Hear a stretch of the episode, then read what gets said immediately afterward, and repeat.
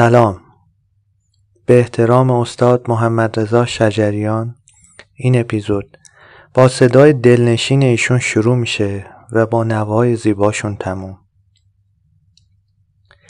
انصافا بعضی ها زندگیهاشون چقدر پربرکته.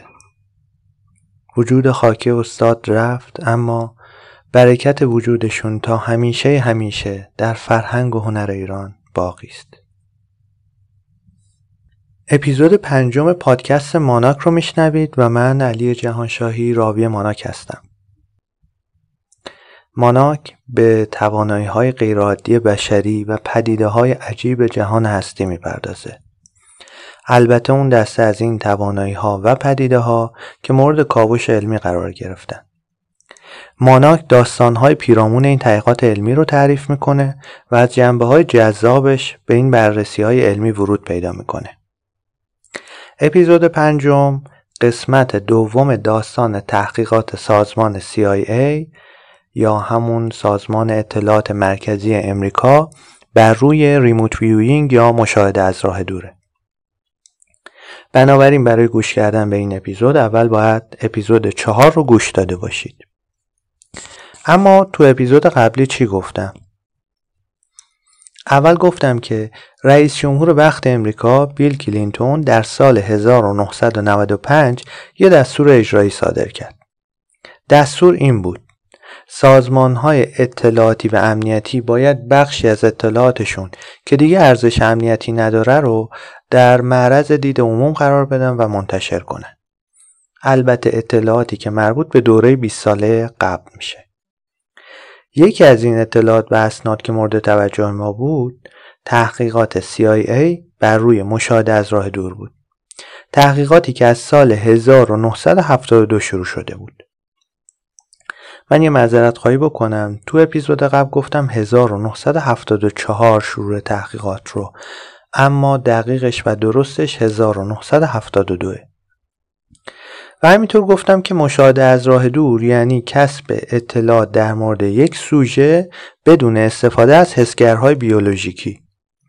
مثلا من چشمم رو ببندم و در ذهنم اطلاعاتی رو در مورد یک مکان دیگه در یک شهر دیگه کسب بکنم. اینکه چه ساختمون های اونجا هست چه افرادی در حال رفت آمدن چه اتفاقاتی در حال وقوعه ویژگی های ظاهری اونجا چیه و امثال این اطلاعات.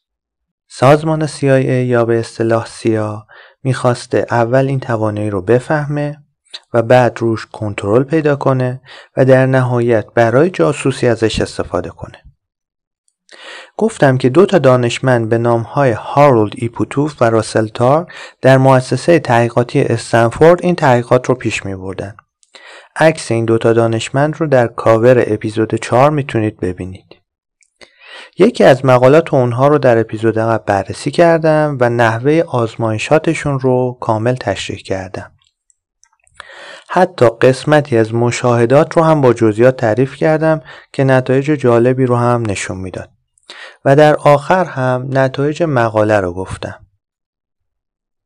در مورد نحوه آزمایش گفتم که مشاهدهگر توی مؤسسه تحقیقاتی استنفورد همون SRI می نشست همراه با یک آزمونگری که اطلاعات رو ثبت و ضبط می‌کرد و همینطور صدا رو ضبط می‌کرد. و یک گروه آزمونگر هم به محل مورد نظر می‌رفتند. البته با پروتکل هایی که کامل توضیح دادم و مشاهدات خودشون رو ثبت می‌کردند تا در نهایت این مشاهدات با هم مورد مقایسه و بررسی قرار بگیرند همینطور گفتم یکی از مشاهدگرها آقای پت پرایس بود که در این اپیزود بیشتر ازش میشنوید. عکسش رو هم همراه با دکتر پوتوف در کاور این اپیزود می‌تونید ببینید. و یک سری آزمایش هم گفتم که روی افراد عادی انجام دادن که سابقه پاراسایکولوژیکال نداشتن. منظور از افراد عادی افرادیه که سابقا چنین توانایی رو در خودشون کشف نکردن. توانایی های غیرعادی ذهنی. همینطور در مورد پاراسایکولوژی کامل توضیح دادم. و یه تاریخچه مختصری ازش گفتم. نتایج اون مقاله رو که در اپیزود قبل گفتم یه بار دیگه با هم مرور می‌کنیم. اول اینکه به این نتیجه رسیدن بعد از این آزمایشات که یک کانال اطلاعاتی زیستی وجود داره. ولی تا اینجای کار از ماهیت عملکردی این کانال اطلاعی ندارن. و دوم اینکه اطلاعات درست و غلط با هم مخلوطن. یعنی توصیفات اشتباه و نامربوط هم در گزارشات وجود داره که به نوعی اینها رو پارازیت تلقی کردن و گفتن ذهن توان تفکیک اینها رو نداره. یعنی نمی‌تونه بفهمه دقیقا کدوم اطلاعات مربوط به سوژه مورد مشاهده است و کدوم ها نیست. یه نتیجه دیگه هم این بود که ممکنه این توانایی به صورت گسترده در بسیاری از افراد وجود داشته باشه. ولی به دلیل عدم استفاده و پرداختن به این قابلیت به نوعی در انسان سرکوب شده. چون یادتون باشه گفتم که یک سری آزمایش رو هم با افراد عادی انجام دادن و باز هم با همون افراد تونستن مشاهداتی رو ثبت بکنن و نتایج مثبتی بگیرن. حتی تکنیک هایی هم برای آموزش بین افراد داشتن. البته تو اون مقاله توضیح در مورد این تکنیک های آموزش بین افراد نداده ولی در این اپیزود بهش اشاره می‌کنن یه نتیجه دیگه هم بود که متاسفانه در اپیزود قبل من جا انداختم. این که فاصله مشاهدگر و یا قرار گرفتن مشاهدگر در اتاق ایزوله نسبت به امواج الکترومغناطیسی تأثیری روی کیفیت مشاهده نداره. گفتم که چند تا آزمایش رو از فاصله خیلی دور انجام دادن و چند تا آزمایش هم بود که همین آقای پت پرایس مشاهدهگرش بود و در اتاقی قرار گرفته بود که دیوارهاش نسبت به امواج الکترومغناطیسی ایزوله بودند البته نه همه امواج الکترومغناطیسی بلکه طیف گسترده از امواج رو فیلتر می‌کردین دیوارها. اما در همه این آزمایش ها به این نتیجه رسیدند که فاصله و این اتاق ایزوله تاثیر روی کیفیت مشاهده نداره. اما بریم سراغ ادامه ماجرا و شروع اپیزود پنجم. من در طی تحقیقاتم یک گزارش روی سایت CIA پیدا کردم با عنوان پاراسایکولوژی این اینتلیجنس یعنی فراروانی در امور اطلاعاتی و جاسوسی که لینکش رو هم در توضیحات اپیزود قرار میدم نویسندش آقای دکتر کنس ای کرس بودن با خوندن این مقاله متوجه شدم که دکتر کرس یکی از افسران ارشد مسئول پروژه مشاهده از راه دور در CIA بوده و ماجرا رو اتفاقا خیلی دقیق و با جزئیات تشریح کرده. روی این گزارش به صورت دستی یک تاریخ درد شده. 3978 گفتم تحقیقات از کی شروع شده بود؟ 1972 یعنی این گزارش 6 سال بعد از شروع تحقیقات تدوین شده. اما یه نکته تاریخی دیگه هم در مورد این گزارش هست و اون هم تاریخ انتشار عمومی گزارشه. یا به عبارت دیگه تاریخی که از محرمانگی در اومده. این تاریخ یک دوازده 2011 است. و باز اگر یادتون باشه تحقیقات در سال 1995 از محرمانگی خارج شد. یعنی این گزارش 16 سال بعد از انتشار عمومی تحقیقات در دسترس عموم قرار گرفته. و تا همین 9 سال پیش هم این گزارش یا بخشهایی از این گزارش محرمانه تلقی می شدن. با توجه به اینکه دکتر کرس از مامورین دارای کاور اطلاعاتی بوده در CIA یعنی با پوشش اطلاعاتی کار می‌کرده خیلی اطلاعاتی ازش در دسترس نبود. فقط تو این گزارش اومده که ایشون از کارمندان بخش OTS در CIA بوده. OTS مخفف Office of Technical Service یعنی بخش خدمات فنی مهندسی در CIA یه بخشی بوده که خیلی کاربردی هم بوده. حالا جلوتر یکم در موردش توضیح میدم. در گزارش دکتر کرس شروع تحقیقات اینطور توضیح داده شده. در اپریل سال 1972 آقای راسل تار با چند افسر بخش OSI در سازمان CIA دیدار می‌کنه. OSI مخفف Office of Scientific Intelligence بخشی که کارهای علمی و بهره برداری از تکنولوژی رو در جهت امور اطلاعاتی و امنیتی در CIA پیش می برده. آقای دکتر کرس میگن آقای تارک در طول عمرش به مسائل پاراسایکولوژیکال علاقه من بوده. تارک در دیدارش با افسران بخش OSI عنوان می‌کنه با افرادی در ارتباطه که مدارکی از تحقیقات شوروی بر روی psychokinesis در اختیارش قرار دادن. psychokinesis رو گفتم دیگه در اپیزود قبل میشه روان جنبشی یعنی اثرگذاری روی سیستم ها و اشیا بدون دخالت فیزیکی بعد هم آقای تارگ یک سری فیلم در اختیار مامورین OSI قرار میده که تو این فیلم ها افراد داشتن با قدرت ذهن اشیا رو جابجا می‌کردن. حالا دیگه این فیلمش چقدر صحت داره و اینها خیلی توضیحاتی در این گزارش در موردش نداده. مامورین OSI این فیلم ها رو در اختیار دو تا از بخشای زیر مجموعهشون می‌ذارن. یکی بخش ORD و یکی دیگه هم بخش OTS ORD مخفف Office of Research and Development. یعنی همون بخش تحقیق و توسعه.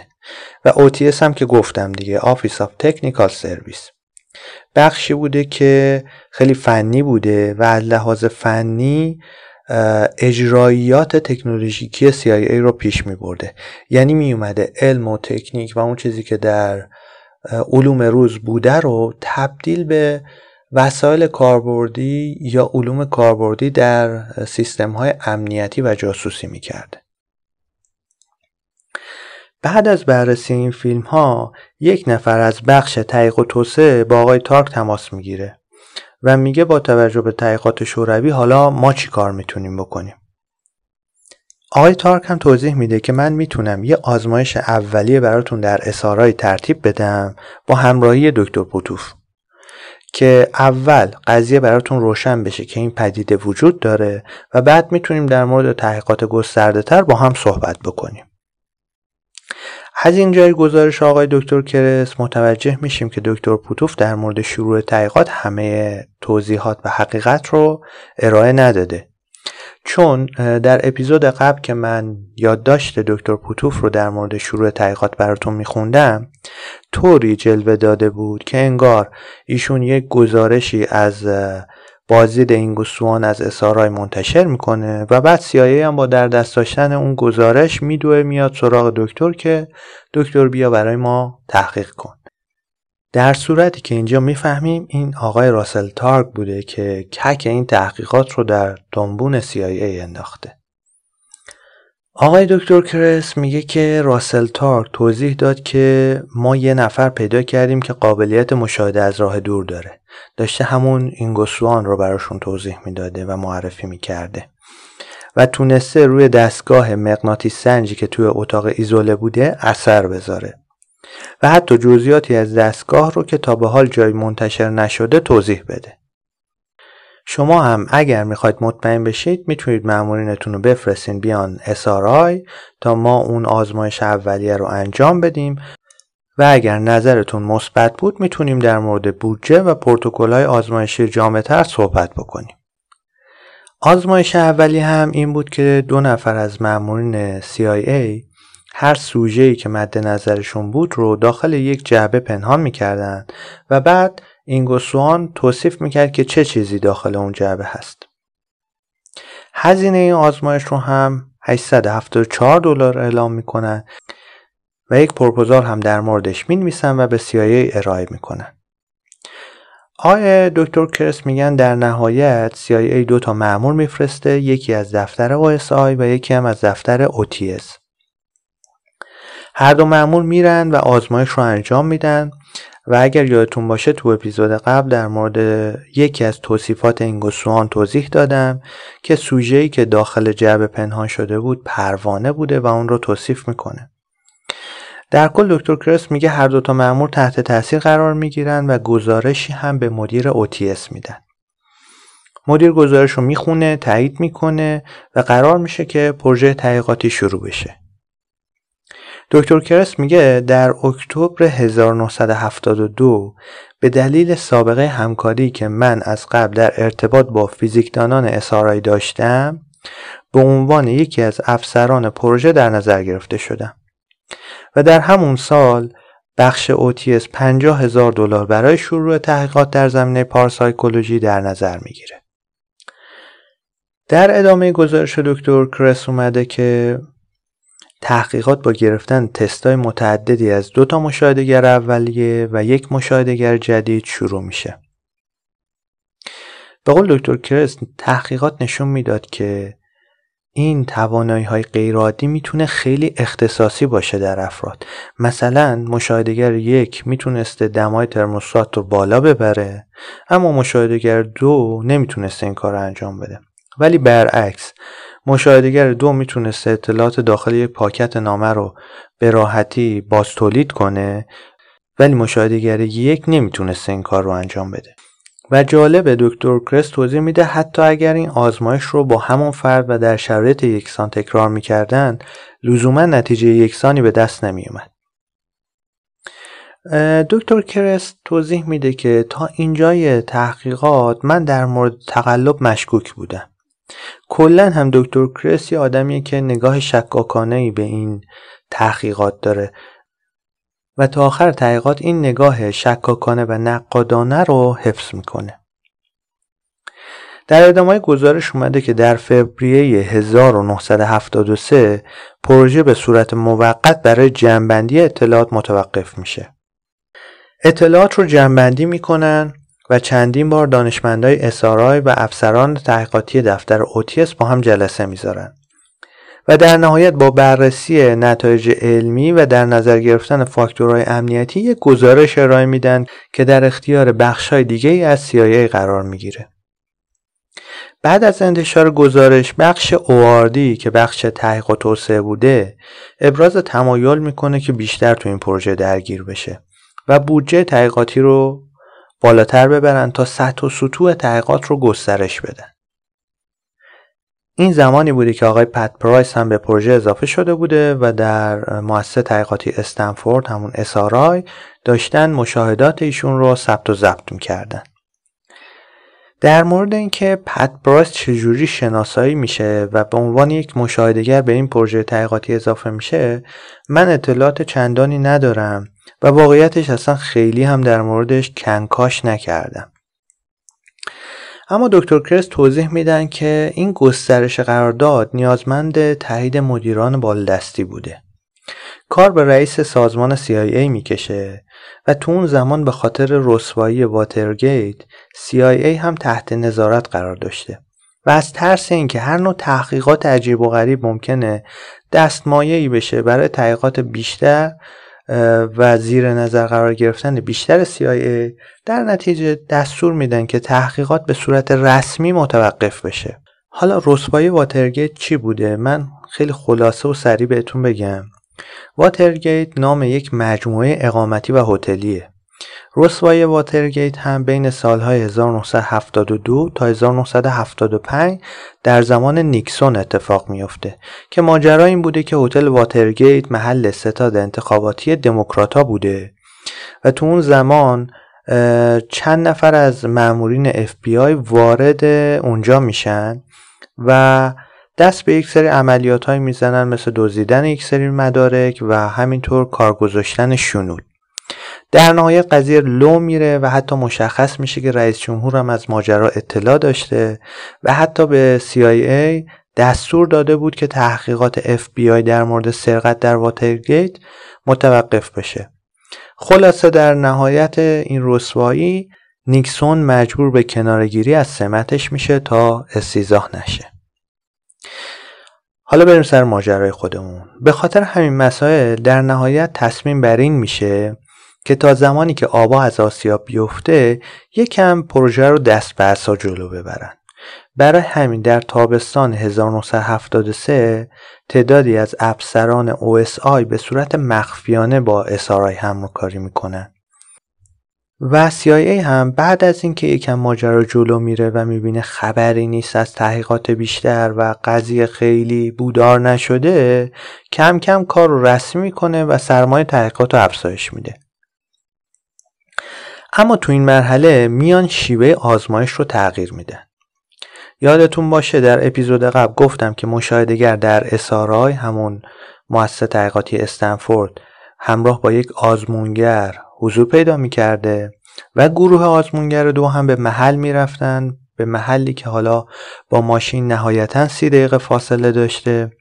و مشاهدگر هم بعد از سی دقیقه از استارت پروژه شروع به تشریح و توصیف اون چیزی می‌کرده که متوجه می‌شده. ولی این بار آزمایش کلا متفاوت میشه.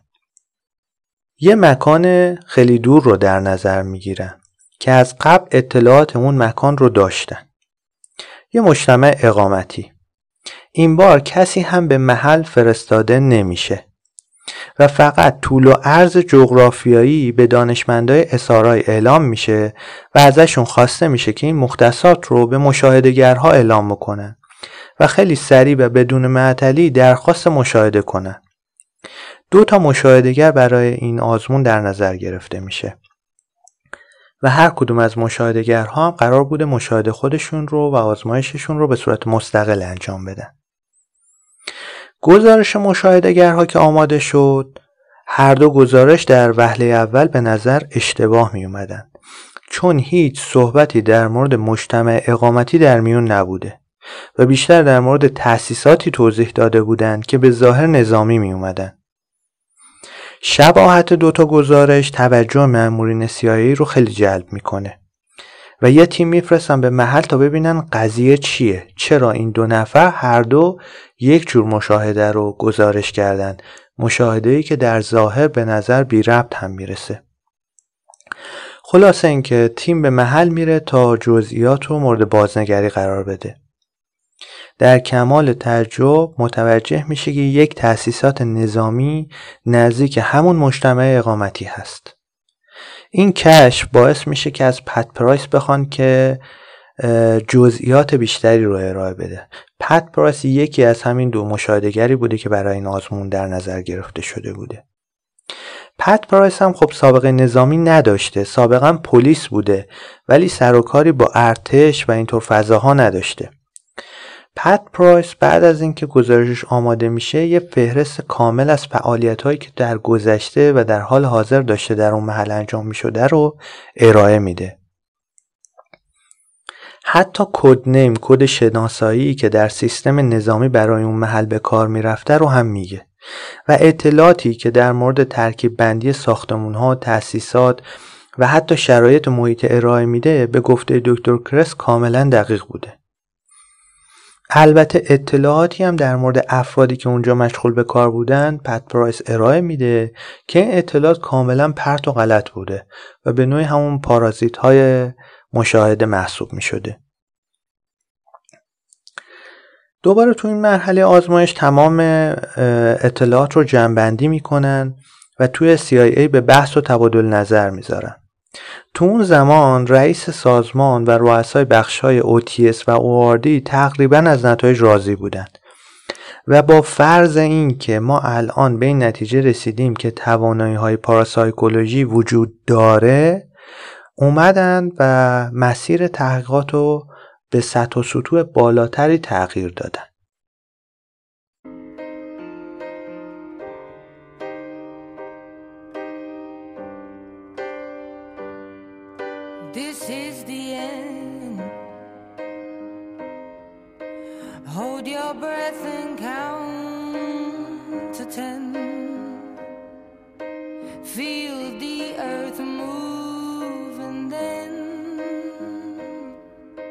Here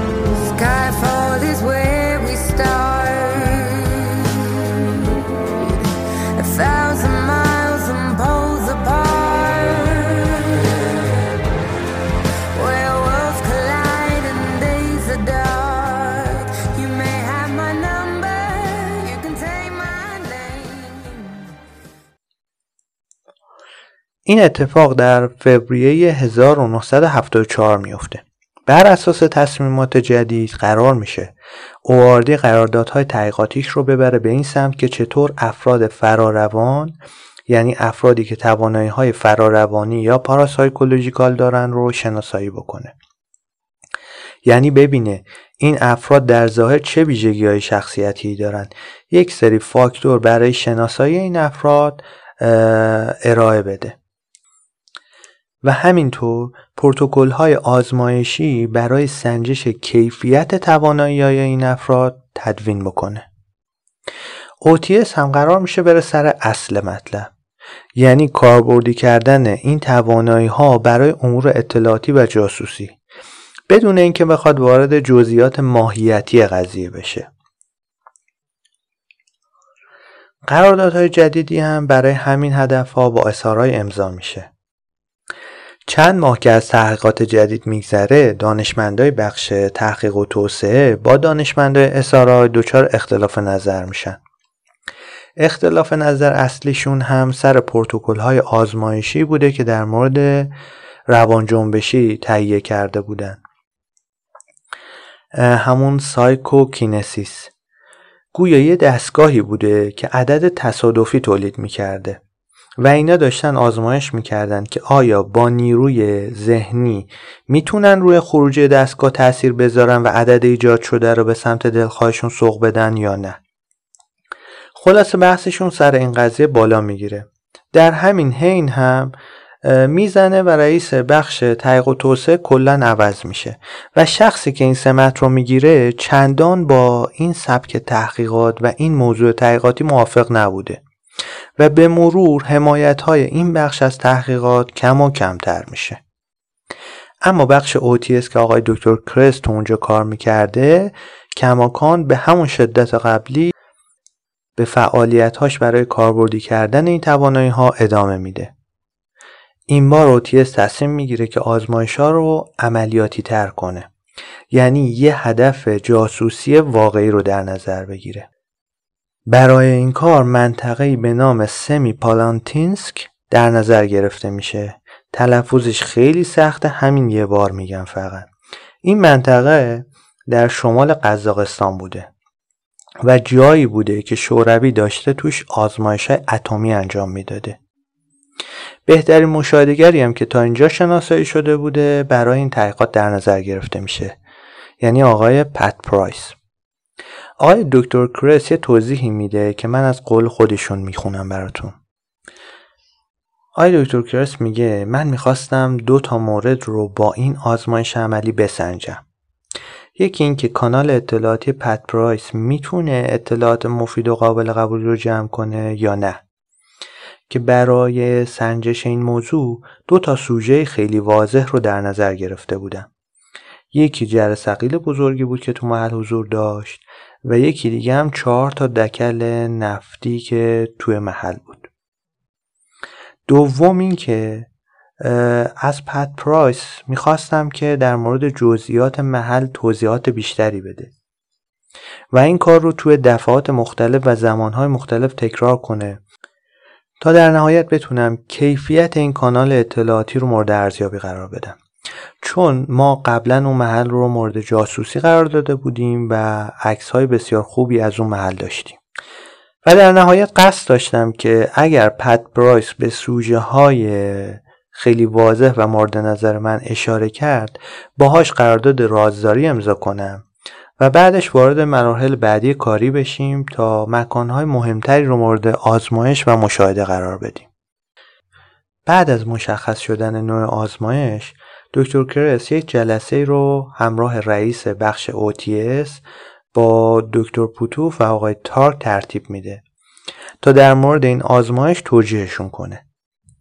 اما در مورد مکان مورد نظر چیزی به اونها نمیگه و قرار میشه اونها هم در مورد کلیت آزمایش برای پرایس توضیح بدن و اون رو آماده این آزمایش کنن در روز آزمایش مختصات محل مورد نظر روی نقشه برای پد پرایس مشخص میشه و تنها چیزی که بهش گفته میشه اینه که اینجا یک سایت تحقیقاتیه پرایس در تمام طول شب مشغول یادداشت کردن و طراحی چیزایی بوده که مشاهده می‌کرده.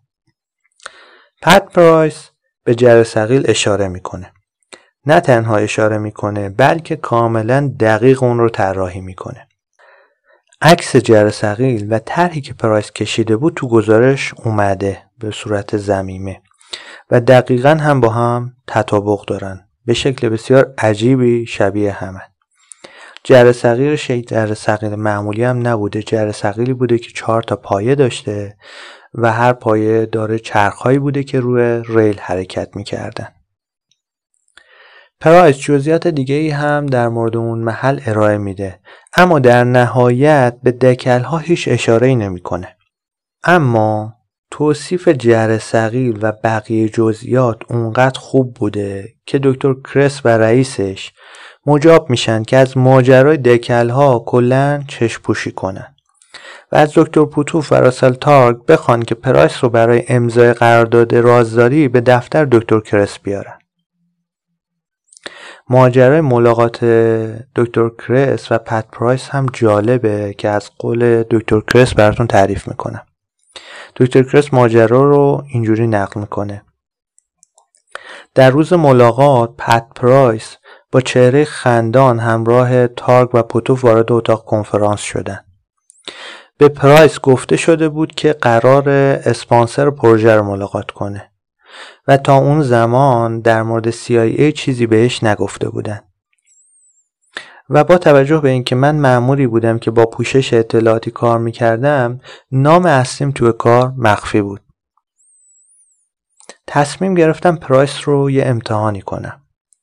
ازش پرسیدم من رو می‌شناسی؟ گفت بله. گفتم اسمم. گفت کن کرس. و شغلم برای CIA کار می‌کنی. خب این برخورد دکتر کرس رو خیلی تحت تاثیر قرار میده و بعد از امضای قرارداد رازداری با پرایس دکتر کرس عکسای بزرگ اون محل رو میاره و جلوی پرایس بازش می‌کنه و ازش می‌پرسه که اینجا رو می‌شناسی؟ پرایس هم جواب میده که بله که می‌شناسم. دکتر میگه پس چرا به دکل ها اشاره نکردی؟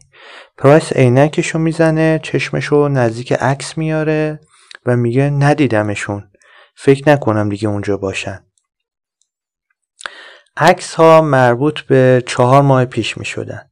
بنابراین دکتر برای اینکه دقیق تر بتونه حرف پرایس رو مورد ارزیابی قرار بده درخواست به روزرسانی عکس ها و اطلاعات در مورد اون مکان رو می‌کنه. چند روز بعد عکس های جدید و اطلاعات می‌رسن. با بررسی عکس ها می‌بینه که قسمتی از دو تا از دکل ها باز شدن. اما هنوز چهار تا دکل سر جاشون بودن و در عکس ها واضح بودن. اینو می‌ذاره به حساب اطلاعات غلط پرایس و همون پارازیت ها ولی بقیه توصیفاتش از تأسیسات و ساختمون ها و حتی مخزن کربی شکلی که اونجا بوده کاملا دقیق بودن. در این بین دوباره اختلافات بین بخش تحقیق و توسعه و دانشمندای اسارای بالا می‌گیره و نتایج آزمایشات رو زیر سوال می‌برن و میگن پروتکل ها ضعیفه و نتایج معنادار نیست. شاید این نوع برخوردشون ناشی از دیدگاه رئیس جدیدشون بوده که به این بخش اومده بوده که در کل نظر مساعدی روی این نوع موضوعات اصلا نداشته. اما دکتر کرس میگه که این موزگیری بخش اواردی دوباره شک من رو تحریک کرد که نکنه ما روندها رو داریم اشتباه جلو میریم. برای همین از یه فیزیکدان مستقل که علاقه به این زمینه پژوهشی هم نداشته خواسته که یک بررسی کاملی روی نتایج آزمایشات انجام بده. اما قبل از اینکه نتایج آزمایش ها رو بهش ارائه بده ازش می‌خواد که در مورد پدیده های پاراسایکولوژیکال یه تحقیق کلی انجام بده و ببینه آیا پاراسایکولوژی امکان مطالعه علمی رو داره یا نه. جواب بررسی اولیه ایشون مثبت بوده. در نتیجه دکتر کرس کل نتایج تحقیقات رو در اختیارش می‌ذاره تا یک جنبندی ازش بگیره. نتیجه اعلامی این دانشمند این بوده. قسمت اعظمی از شواهد آزمایشات قابل اعتماده و ما رو به این نتیجه غیر قابل اجتناب میرسونه که ادراک فراحسی همون Extrasensory Perception ESP به عنوان یک پدیده واقعی وجود داره. اگرچه نادره و همه اطلاعات حاصل از اون به طور کامل قابل اعتماد نیستند. دکتر کرس میگه چنین اظهار نظری از یک دانشمند لایق انگیزه به ما داد تا تحقیقاتمون تو پاراسایکولوژی رو ادامه بدیم. اما این بار رئیس بخش اوتیس می‌خواد که باز هم مرحله تحقیقات کاربردی تر بشه و یه مرحله جلوتر برن. بنابراین از همه تیم های بخش OTS برای طراحی یک آزمون نظرخواهی می‌کنن. و یک پیشنهاد جذاب به دستشون می‌رسه. پیشنهادم از طرف تیم صدا بوده. تیم صدا میگه که ما اطلاعات خیلی خوبی از داخل دو تا از سفارتخونه خارجی داریم که در امریکا هستند و پیشنهاد می‌کنیم که روی اون دو تا سفارتخونه عملیات مشاهده از راه دور انجام بشه و نتایج رو با تحقیقات و گزارشات قبلی تیم صدا مورد بررسی و مقایسه قرار بدین. همینطور چون اونها تجربه حضور در اونجا رو داشتن جدا از گزارش ها می‌تونستن این مشاهده رو مورد ارزیابی قرار بدن. همینجا یه توضیح ریزی بهتون بدم که دکتر کرس خیلی محتاطانه کلمات رو در این قسمت گزارش استفاده کرده. منظور از تیم صدا همون تیم شنود و استراق سمه. و دلیل اینکه میگن اطلاعاتی از فضای داخلی اون سفارت خونه ها دارن اینه که رفتن اونجا و شنود کار گذاشتن. وگرنه غیر از این چرا باید تیم صدا اطلاعاتی از داخل اون سفارت خونه ها داشته باشه؟ اما در گزارش نه اشاره به استراق سم شده و نه اشاره به نام اون سفارت خونه ها چون به هر حال می‌تونه پیامدهای حقوقی خیلی سنگینی داشته باشه. کاری که در نهایت انجام دادن این بود که یک سری عکسهایی از بیرون اون دوتا سفارت خونه رو به پرایس نشون دادن و موقعیت مکانی اون سفارت خونه ها هم روی نقشه برای پرایس مشخص کردن. و بعد گزارش پرایس رو به تیم عملیاتی شنود یا استراق سم نشون دادن. تیمی که در اون محل قبلا حضور داشته و گزارش خودش رو هم قبلا تهیه کرده بود. در هر دو مورد جایگاه اتاقها و نحوه قرارگیری درها نسبت به هم و حتی جایگاه شومینه، رنگ پله و خیلی از جزئیات دیگه در توصیفات پرایس درست بودن. همینطور توصیفات غلط و اطلاعات غلط هم در صحبت های پرایس در مورد این دوتا مشاهده وجود داشته. اما نتیجه گیری رئیس تیم شنود این بوده. من نمی‌دونم شما دقیقا از چه روش و تکنیکی استفاده می کنید اما هر چیزی که هست کاملا کاربرد عملیاتی داره. در همون زمان به گفته دکتر کرس با فشارهای بخش تحقیق و توسعه همکاری این بخش با اسارای کامل قطع میشه. البته بخش OTS همچنان همکاریاش رو با اسارای ادامه میده ولی با پد پرایس دیگه به صورت مستقیم کار می‌کنن و ادامه تحقیقات با پد پرایس به یک روانشناس عملگرا در داخل CIA و بخش OTS سپرده میشه. دکتر کرس در ادامه گزارشش میگه چند تا از مهندسین بخش OTS که از این تحقیقات باخبر شده بودند داوطلب آموزش و شرکت در آزمایشات میشن. برای همین اونها رو به اسارای فرستادن تا هم آموزش ببینن و هم آزمایشات اولیه رو طی کنن تا با تایید دکتر کرس وارد مراحل عملیاتی بشن. یعنی تقریبا دیگه داشتن شروع می‌کردن به آموزش دادن جاسوسانی که می‌تونستن مشاهده از راه دور بکنن. بعد از طی شدن این مرحله دکتر کرس یک سایت نظامی در لیبی رو هدف مشاهده قرار میده. مختصات رو به داوطلبین میده و گزارش مشاهدهگرها رو دریافت می‌کنه. گزارش ها حاکی از وجود یه سری تأسیسات سامانه موشکی بوده. این گزارش رو دکتر کرس میگه من بردم پیش مسئول میز لیبی.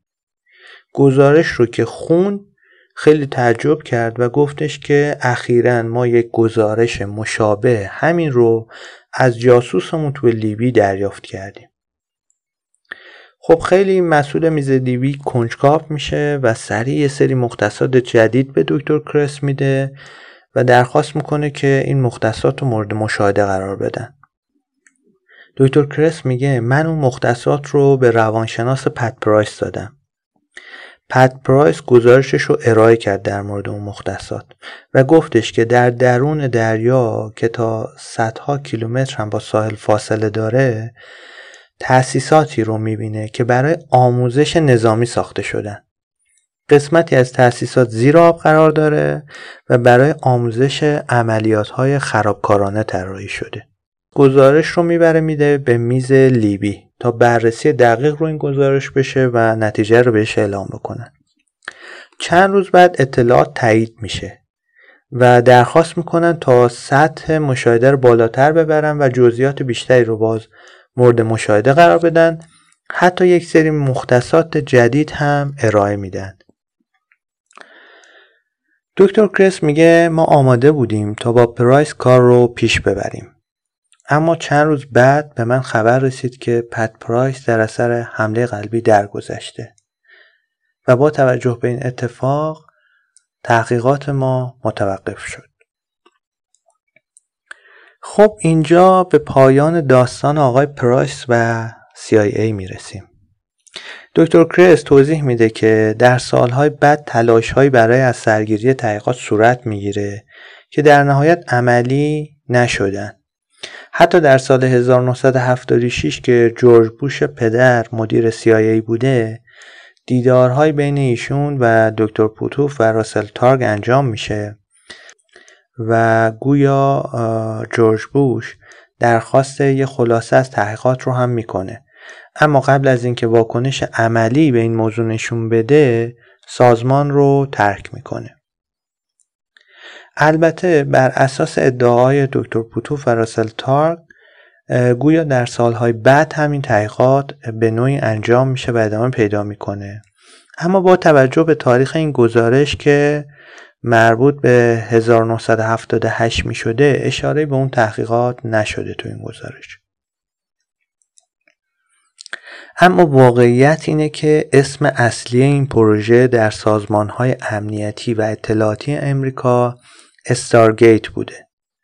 و گویا تا سال 1995 هم هنوز این تحقیقات و بررسی داده ها ادامه داشته.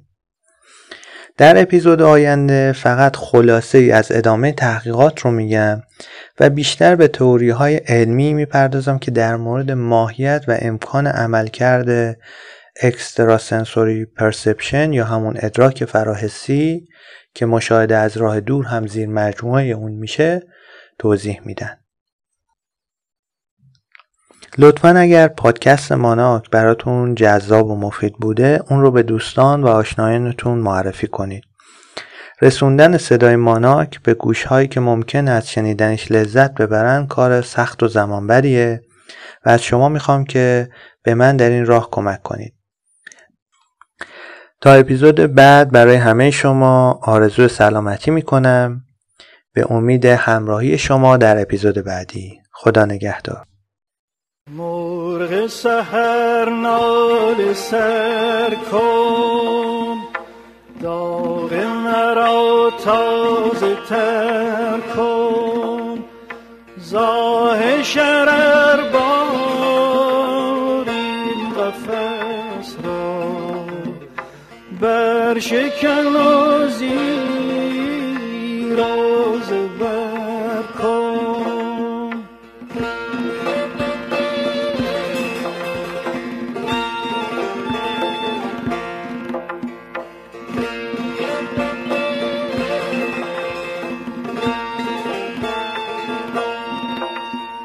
بلبل پر بسته ز کنج قفس درا نغمه آزادی نوع بشر سرام و از نفسی عرصه این خاک تو درام. شرر کن.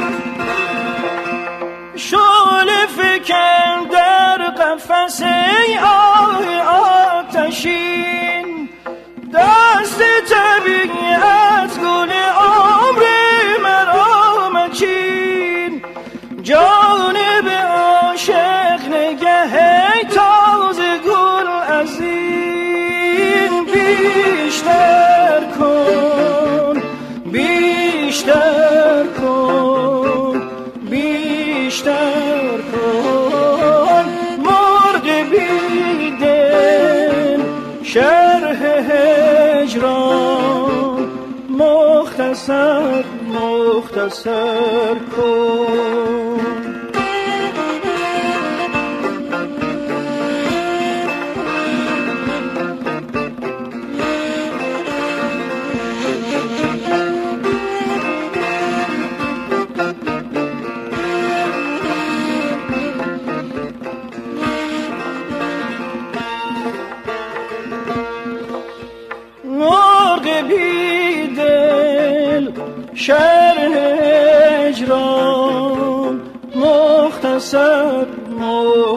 深